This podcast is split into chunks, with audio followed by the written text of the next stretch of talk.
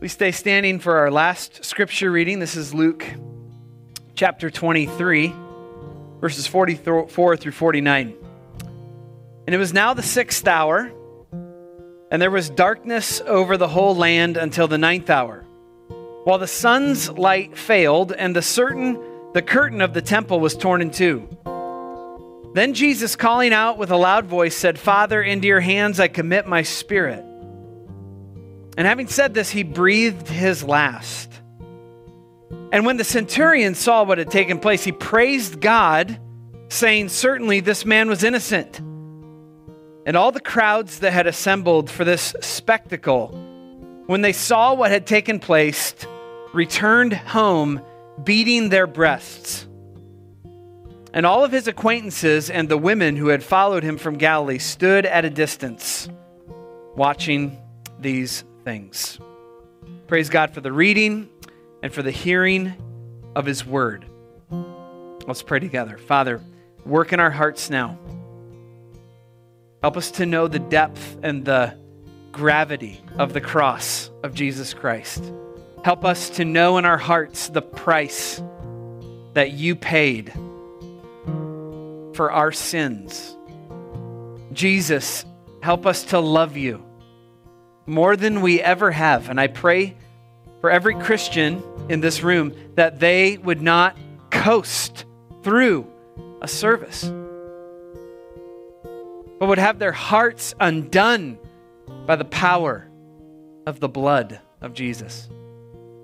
And Lord, I pray for those who are here that are not yet saved, may you cause them to be born again. May you cause them to repent to see the blood of Christ for them. Lord, we're asking you to do all these things by your power. In Jesus' name we pray. Amen. You may be seated. Well, good evening. And again, thank you for being at Good Friday service. The sermon series that we're in is The Road to Easter, as you know. And my sermon title is time of death, 3 p.m. Now, when someone dies, normally there is a time of death recorded. For Jesus Christ, it was 3 p.m. In the middle of the afternoon, Christ breathed his last as he hung on the cross. And these last three hours is going to be the focus of my brief sermon. And as we do that, I want you to think with me just on a couple levels. I'm just going to share my heart tonight, and we're going to do communion, and God's going to be good. There's been a couple funerals that I've gotten to experience these last couple weeks. One, I was officiating for a baby. And it's so heart wrenching to hear the cries of parents and the cries of adults for a baby who barely got to experience this life. And just today, I was at a funeral, packed house for a teenager. And the amount of emotion in the room was palatable, as you can imagine. And as I sat next to my oldest daughter, and we took it all in, a funeral like that speaks loudly to the souls of everybody that's there Christian, atheist, agnostic, secular, it doesn't matter. Everybody is thinking about eternity and about God. And as that service happened, you think about the collision that's happening in the unseen realm, in the hearts and minds of the people that are there, of circumstances that surround the event and the responses of people. And the responses at today's funeral were loud weeping and wailing. And you couldn't help but hear just during the recessional the loud volume of teenagers weeping. And I wanted to hug every one of them and tell them the gospel. But here's the scripture that came to my mind. We were in the upper deck. As I heard the sound of weeping, I shared this with Marie afterwards. Scripture that came to my mind was Revelation chapter 21, where Jesus, it says this He will wipe away every tear from their eye. There will be a day when all tears are wiped away. Amen? Until then, we look at death as a unnatural tragedy often. And there was no more tragic death than the death of Jesus Christ. And I want you to see it and feel it deep within your hearts. Because there were circumstances that surrounded the death of Christ, and there were responses from people around the cross that are just absolutely powerful to us. And that's my, my heart for you tonight is that the time of death for Jesus was 3 o'clock p.m., and his death involved powerful circumstances and very diverse responses. Circumstance number one around the death of Christ was darkness. Darkness. Verse 44 and 45 From the sixth hour, there was darkness over the whole land until the ninth hour, and the sun's light failed. If you're not wowed by your Bible, read that verse again. It's noon, it's in the middle of the day. Most of you today were looking at the weather and you're like, I'm going to go for a walk in the sunshine today. Praise the Lord. It's about time we get a day like that in Iowa. Amen. It's noon. There is darkness over the whole land. The sun's light has failed. This divine supernatural darkness needs no excuse or no explaining away. God made it dark. That's all I can tell you. And not just normally dark, it was a thick darkness over the land. Why? Because the Son of God is being killed. It's evil. It is wrong. Jesus said it was the hour of darkness. That's what he said. And as this darkness exploded onto the scene, it, it just got unbelievably, eerily, supernaturally dark around the cross. Joel chapter 2, verse 31 says it this way The sunlight will be turned to darkness and the moon to the color of blood before the day of the Lord comes, the great and terrible day of the Lord. Isaiah 5:30, Isaiah 60 verse 2, Amos 5, 18 through 20, and Zephaniah 1, 14 through 18 talk about the darkness that accompanies the day of the Lord, the judgment of God. This supernatural darkness was accompanied by the curtain of the temple being torn in two. Some of you are like, what's the big deal? The curtain got torn. What? Okay. My bathroom shower curtain rips sometimes. This is not a big thing. This is a supernatural work of power. This curtain is 60 feet tall, 20 feet wide, and according to rabbinical tradition, this curtain was two to four inches thick, and it ripped from top to bottom. The judgment on the earth at this moment was so severe, it was supernatural and powerful and dark and crazy. The curtain barrier between God and man, between the Holy of Holies and the priest, ripped. No doubt the priests are freaking out. They are getting ready to take Passover lambs, slaughter them, and bring about the entire Passover ceremony to bear on that temple. And in the midst of their preparations, this curtain rips by the power of God, indicating that the barrier between God and man has been severed, and now it comes through one man, Jesus Christ. Things are happening. The darkness is here. The death of the Son of God is a dark event and very powerful. The second circumstance surrounding the death of Jesus is trust in verse 46. Trust. Jesus, calling out with a loud voice, said, Father, into your hands I commit my spirit. And he breathed his last. Jesus, at the time of his death, is trusting in the Father, fully and completely trusting in the Father. He quotes Psalm 31, verse 5 into your hands I commit my spirit, which is a Davidic psalm where David is trusting in God completely, no matter the tyranny or the, the, the difficulties, the hardships that David was, was going through at that moment. David still trusted God. And Jesus is the greater David.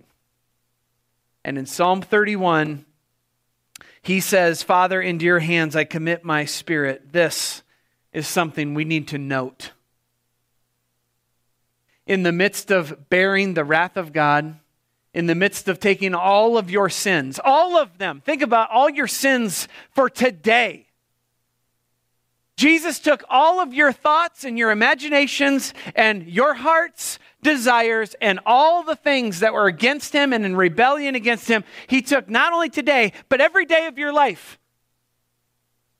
And he bore all of that sin on himself in this moment. And in that weight bearing moment, he says, Father, into your hand I commit my spirit. I trust you, God. Who is this man?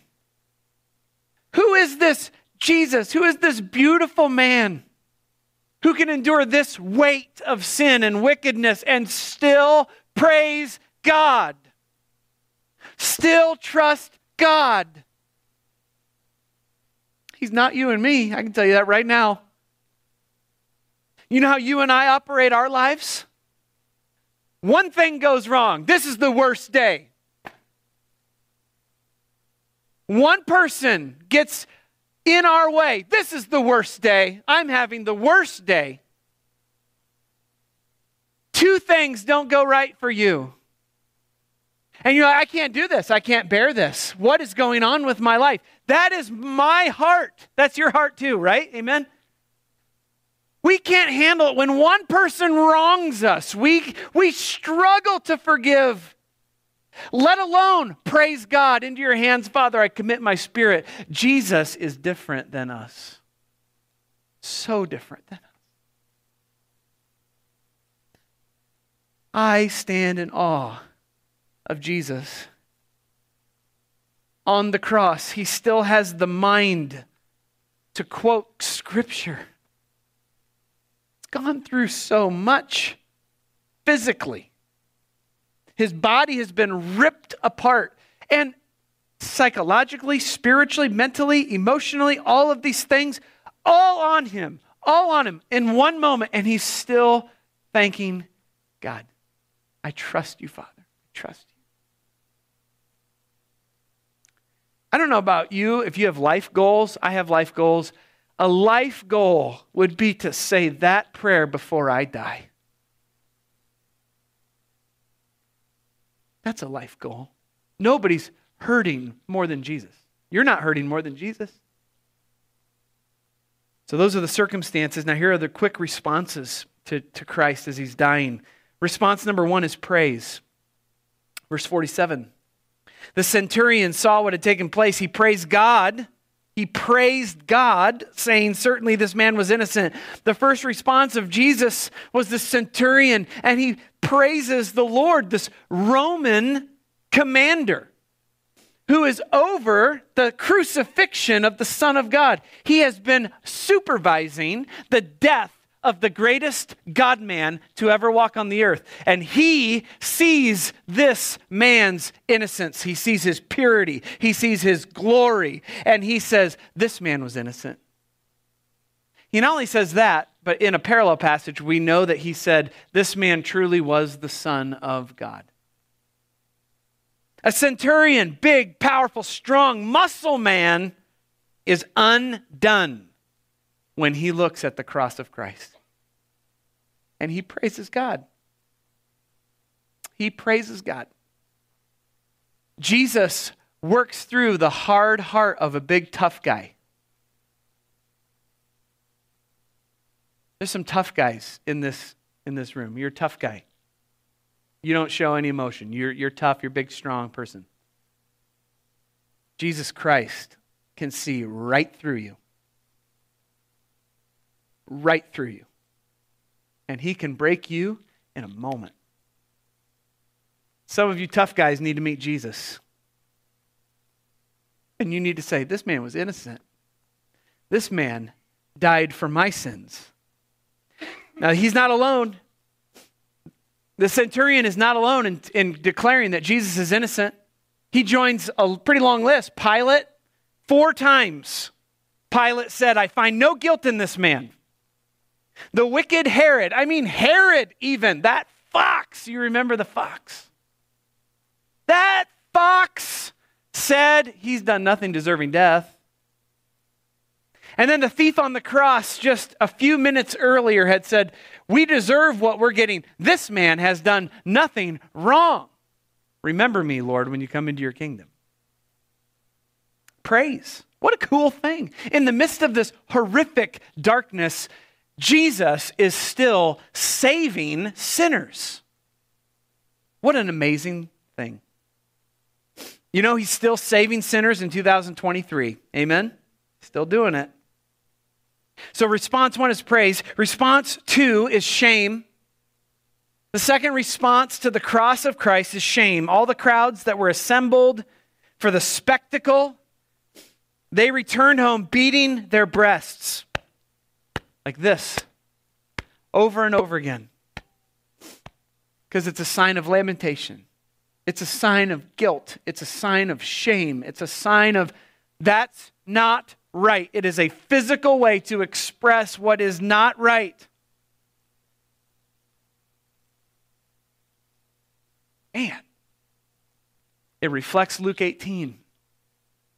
The Pharisee and the tax collector both go to church. The Pharisee says, I'm the best guy ever. I pray, I go to church, I do all the spiritual things. And the tax collector, you remember what he did? He beat his breast like this. He can't even look up to heaven. He said, Be merciful to me, God, a sinner. The crowd knows that something terrible has just taken place and they can do nothing but experience this, this shame, this guilt, and they, they hit their chest in lamentation saying, That is wrong. Whatever that is, it's wrong.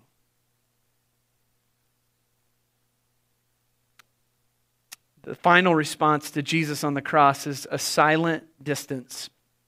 Verse 49 all of his acquaintances and the women who followed him from Galilee, they stood at a distance watching these things.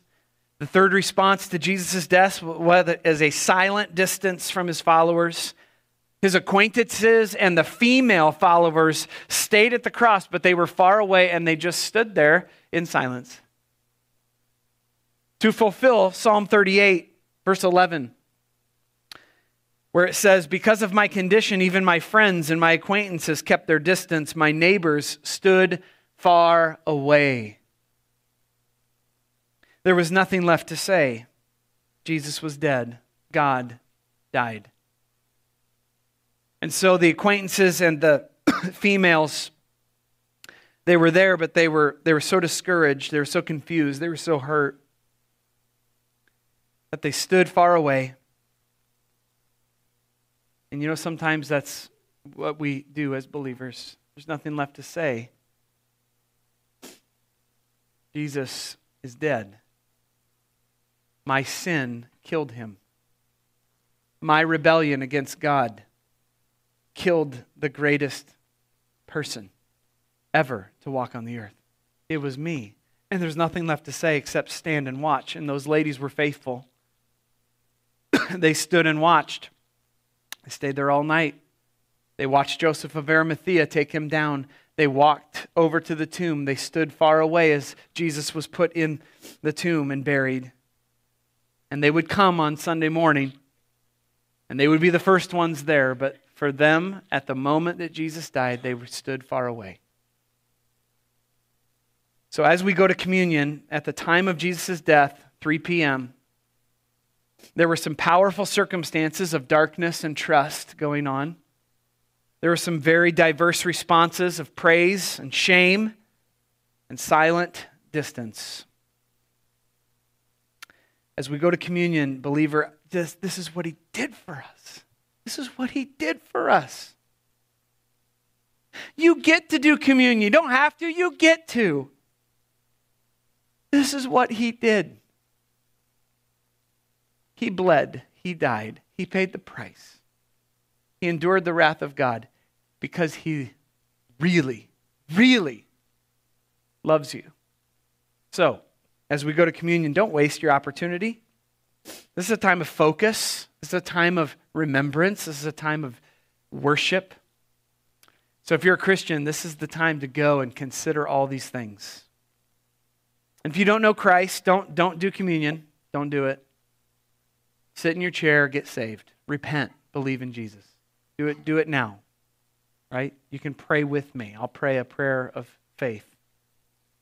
But this is a this is a holy moment. So I'm going to pray and then we're just going to go straight back. We're going to get our elements, come back and celebrate the Lord's supper together. Let's pray. Father, we thank you for your grace. Thank you for your word, Jesus, the depth of what you did at the time of death, 3 p.m., is so ridiculous. It is life changing, it's world changing. And Lord, that you would save any sinner in this, in this world is, is a miracle. That we are saved by your grace, that we who are believers get to go and celebrate communion and think about your perfect life and your, your death on the cross and the depth of that reality, the depth of that love. Lord, we are privileged Help us to focus and confess. Lord, if there's anybody here that's not a Christian, I pray that they would pray with me now. Lord, I'm a sinner. I'm lost. I've offended you. I'm under your wrath. I'm under your punishment. Thank you for sending Jesus. Thank you for saving my soul. Please Forgive me of my sins. I repent. I change my mind. I change my direction. I want to go with you, Jesus. I want to go towards eternal life. I want to receive salvation. Lord, save me now. Save me now by grace. In Jesus' name. So, Lord, as we go to communion now, bless us as we go. Do great works inside of us. In Christ's name.